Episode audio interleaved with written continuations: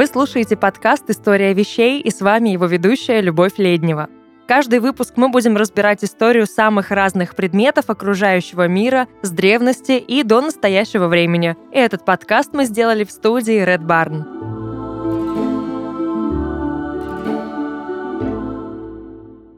Дорогие молодожены, Отныне, в соответствии с законодательством нашей страны, я официально регистрирую ваш брак и объявляю вас мужем и женой. Можете поздравить друг друга и скрепить отношения поцелуем. В знак подтверждения большой и чистой любви прошу обменяться вас кольцами. Крики, радость, овации, марш Мендельсона, слезы, новый этап жизни. И все это начинается всего лишь с двух «да» и обручальных колец.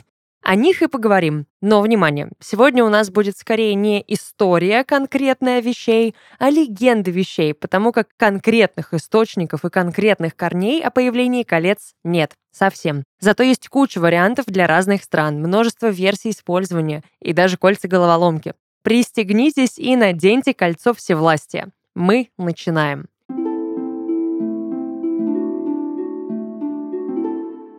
Археологи находят обручальные кольца в разных странах разной давности, в могилах разных по статусу людей из разного материала, на разных руках и пальцах, а у нас есть еще и пальцы ног, не забывайте. И все там разное и по-разному. И теперь, когда вы точно поняли, насколько история обручальных колец разнообразная, мы переместимся к самым-самым древним их следам, в Древний Египет. Житель любой из древних цивилизаций отличался богатым воображением, суеверностью и уймой символов. Поэтому сначала мы посмотрим на кольцо примитивно, но с точки зрения символизма. Итак, кольцо. Что это?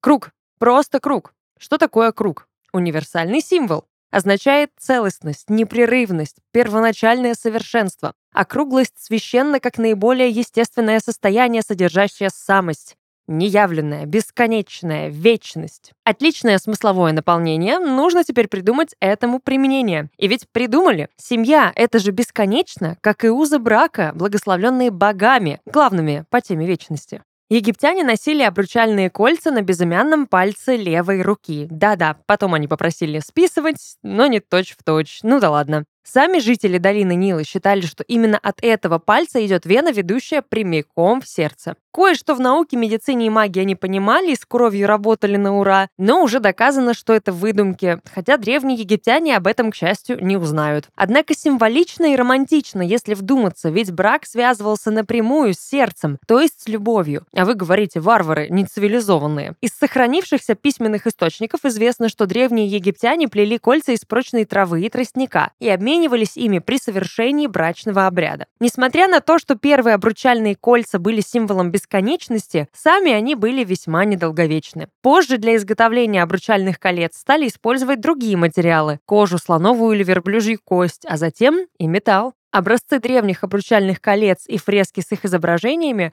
находят при археологических раскопках на территории Северной Африки. Следующая колыбель обручальных колец — Древний Рим. Ну, дружили ребята, так что неудивительно. Правда, тут все совсем по-другому. Оставьте всю романтику почитателям кошек. Здесь чистый расчет и деловой подход. Римляне все воспринимали с точки зрения бизнеса и торговли, а потому изначально кольцами они обменивались при заключении сделок. Обменяться обменялись, но колечки были своеобразной формой договора, а не украшением. А вот носили кольца только рабы а обручальные кольца носили только женщины. Чуете, да, к чему все идет? Сделка, рабство. Да, грустно, но факт. Выходя замуж, женщина в Древнем Риме становилась собственностью мужчины и приравнивалась по статусу к рабыне. Снять оковы было невозможно, украшение сплющивалось тисками прямо на пальце. Хотя обручальное кольцо имело один безоговорочный плюс. Оно гарантировало безопасность. Всякие проходимцы и подвыпившие солдаты, глядя на кольцо, понимали, что внимание к этой женщине может слишком дорого им стоить. Почему дорого? Да опять же, деловой подход. Жених дарил кольцо семье невесты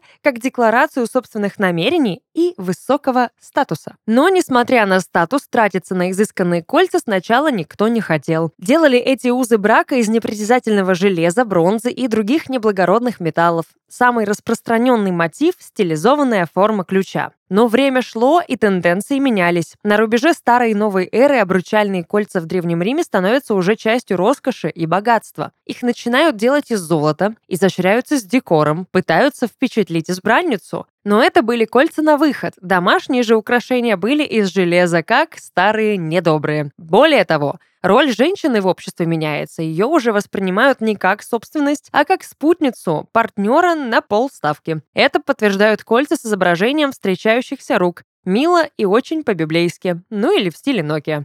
Традиция обручального кольца затем как-то органически стала распространяться по континентам, обрастая все новыми и новыми деталями. Где-то сохранялась лаконичность, где-то мудрились дизайном, но одно было по-римски неизменно. До конца эпохи Средневековья у многих народов Европы жену нужно было выкупить у родителей, то есть дать за нее какие-то материальные ценности. А вот надевание кольца было лишь формальным подтверждением того, что брак состоялся. После 13 столетия в Европе начинают экспериментировать с внешним видом видом колец. Примером высоких чувств и искусства может служить образец, хранящийся в городском музее в Нюрнберге. Снаружи все просто, но на внутренней стороне выгравирована надпись «Во мне верность». Самое сердечко, так сказать. В средние века среди знатных семейств зародилась мода на так называемые кольца Гимеля. Такое колечко — хитроумная конструкция, состоящая из двух-трех элементов — невесте, жениху и иногда свидетелю, которая надевалась на палец невесте. Самостоятельно снять такую головоломку, не повредив ее, было попросту невозможно. Ну, чтобы легко было спалить, ежели что. А вот в шик и роскошь первыми ударились итальянцы в эпоху позднего Средневековья. Там обручальные кольца начали украшать самыми настоящими бриллиантами. И понеслось, как говорится. С середины 15 столетия аристократы начинают соревноваться в своей изобретательности и состоятельности, заказывая все более сложные ювелирные композиции. А так как искусство огранки камней в то время как раз получило новый виток развития, ситуация была очень благоприятная. Апогеем этого стал подарок эрцгерцога Максимилиана Австрийского своей невесте Марии Бургундской. Для тех времен это был выдающийся образец ювелирного искусства, чего стоят только алмазные пластинки, выложенные в виде буквы «М». Романтично. В христианской традиции обручальные кольца стали использоваться в IX веке. Обручальное кольцо должно было быть гладким, без камней и украшений. Многие сторонники самых строгих христианских норм, которые негативно относились к прочим украшениям, одобряли ношение обручальных колец как символа брачного союза. Традиционно православные христиане носят обручальные кольца на безымянном пальце правой руки, а католики на безымянном пальце левой руки. Еще немного про руки, на которых носят кольца. Не только из-за религии, а по разным традиционным причинам. В Узбекистане, Украине, России, Сербии, Беларуси, Чили, Греции и Норвегии кольца носят на правой руке, потому что в этих странах считается правильным вся правая часть человеческого тела. Жители Австралии, Кубы, Бразилии, США и Канады обручальное кольцо носят на левой руке, потому что она расположена ближе к сердцу. А с точки зрения религии все очень разнится у всех. Существует религия, представители которой вовсе не носят обручальные кольца. Это буддисты. Не признают свадебные украшения представители старшего поколения. Молодежь в большинстве своем все же поддерживает мировые традиции. Мусульмане вообще считают, что драгоценные украшения — это дурной тон. Поэтому либо вовсе не носят обручальные кольца, либо на левой руке и из серебра. Евреи предпочитают надевать главный символ семьи на указательный палец, полагая, что на нем он более заметный, и это удобно. Хотя современные представители еврейского общества следуют общепринятым традициям в большинстве своем. Кто-то может заметить, что мы почти не затронули историю обычаев в России, и тут есть причина. На Руси кольца не использовали, а привычные нам свадебные традиции появились только с приходом христианства. И то, тут есть нюанс. Не было никаких браков по любви или желанию. Молодоженами становились чуть ли не при рождении, а брак заключался заключали при достижении соответствующего возраста. Детям кольца носить не нужно было, а потом все было очень просто и ожидаемо. Но тут нам надо обсудить еще кое-что. Есть в мировой традиции не только обручальные кольца, но и помолвочные. А это что такое? В нынешнее время в России не всегда соблюдается помолвка, так называемое обручение. Это тот самый момент, когда жених просит руки возлюбленной, дарит ей колечко, она плачет и просто кивает от переизбытка эмоций. В Европе эта традиция носит обязательный характер. В день помолвки помолвки молодые получают одобрение официального брака от родственников, а жених преподносит невесте помолвочное кольцо, которое символизирует нежные чувства и является гарантом серьезности намерений. Такие кольца могут быть фамильной драгоценностью, передаваемой по наследству. В царской России ритуал помолвки был важен именно из-за детских браков.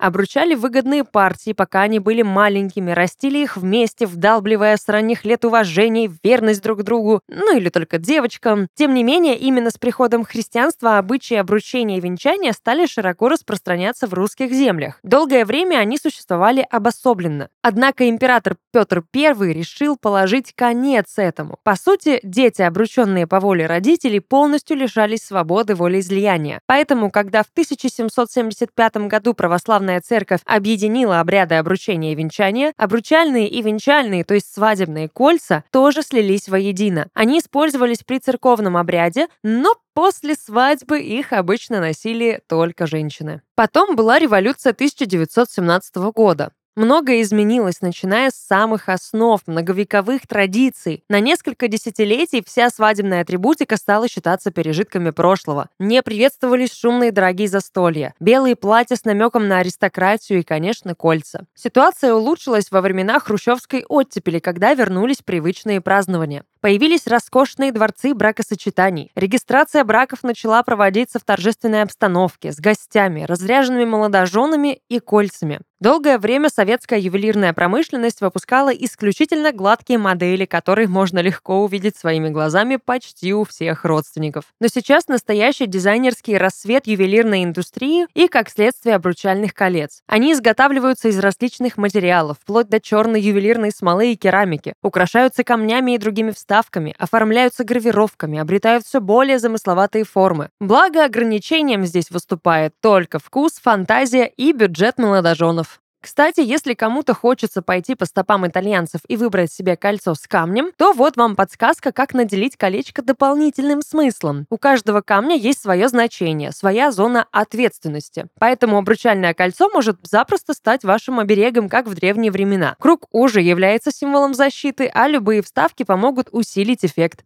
Пройдемся по верхам, так сказать. Агат приносит долголетие. Аквамарин охраняет покой и счастье семейного очага. Аметист способен привораживать, дарить своему хозяину счастье и радость, является символом искренности. Бирюза – символ верной, счастливой любви и супружества. Бриллиант – камень радости, веселья и успеха. Как самый прочный из всех камней, считается символом прочного брака. Жемчуг дарит здоровье и долголетие. Именно жемчугом расшивали на Руси платье невесты. Изумруд – камень богини любви Афродиты. Его цвет дарит хозяину не только любовь, но и отгоняет плохие мысли, дарит надежду и охраняет целомудрие. Лунный камень оберегает влюбленных от продолжительных ссор. Опал символизирует нежную любовь, счастье и доверие. Рубин – символ вечной любви и счастья, оберегает от злых чар любовной тоски. Сапфир – символ чистоты, целомудренности, скромности, высокой нравственности. Сердолик приносит счастье. Топаз золотистый излечивает от болезней души и сердца. Дарует духовное просветление, является символом верности. Циркон – лучшее лекарство от любовной тоски, обладает притягательной силой, помогает постичь жизнь. Но все это лирика и дополнительные смыслы и фишки. В любом случае нужно помнить, что обручальное кольцо действительно особенное украшение, но лишь если к нему так относиться. В выборе кольца тоже стоит прислушиваться к себе и своему сердцу, ведь именно его олицетворением и является простое колечко на безымянном пальце. Пусть оно символизирует вашу любовь во всех ее смыслах, а уж возможности и решения найдутся. Сейчас вон даже татуировки бьют вместо обручального кольца.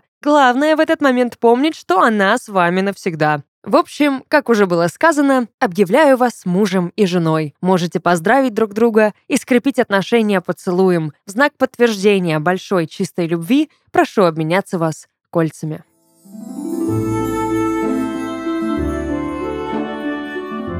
Это был подкаст «История вещей» и его ведущая Любовь Леднева. Расширяйте кругозор вместе со студией Red Barn. До новых встреч!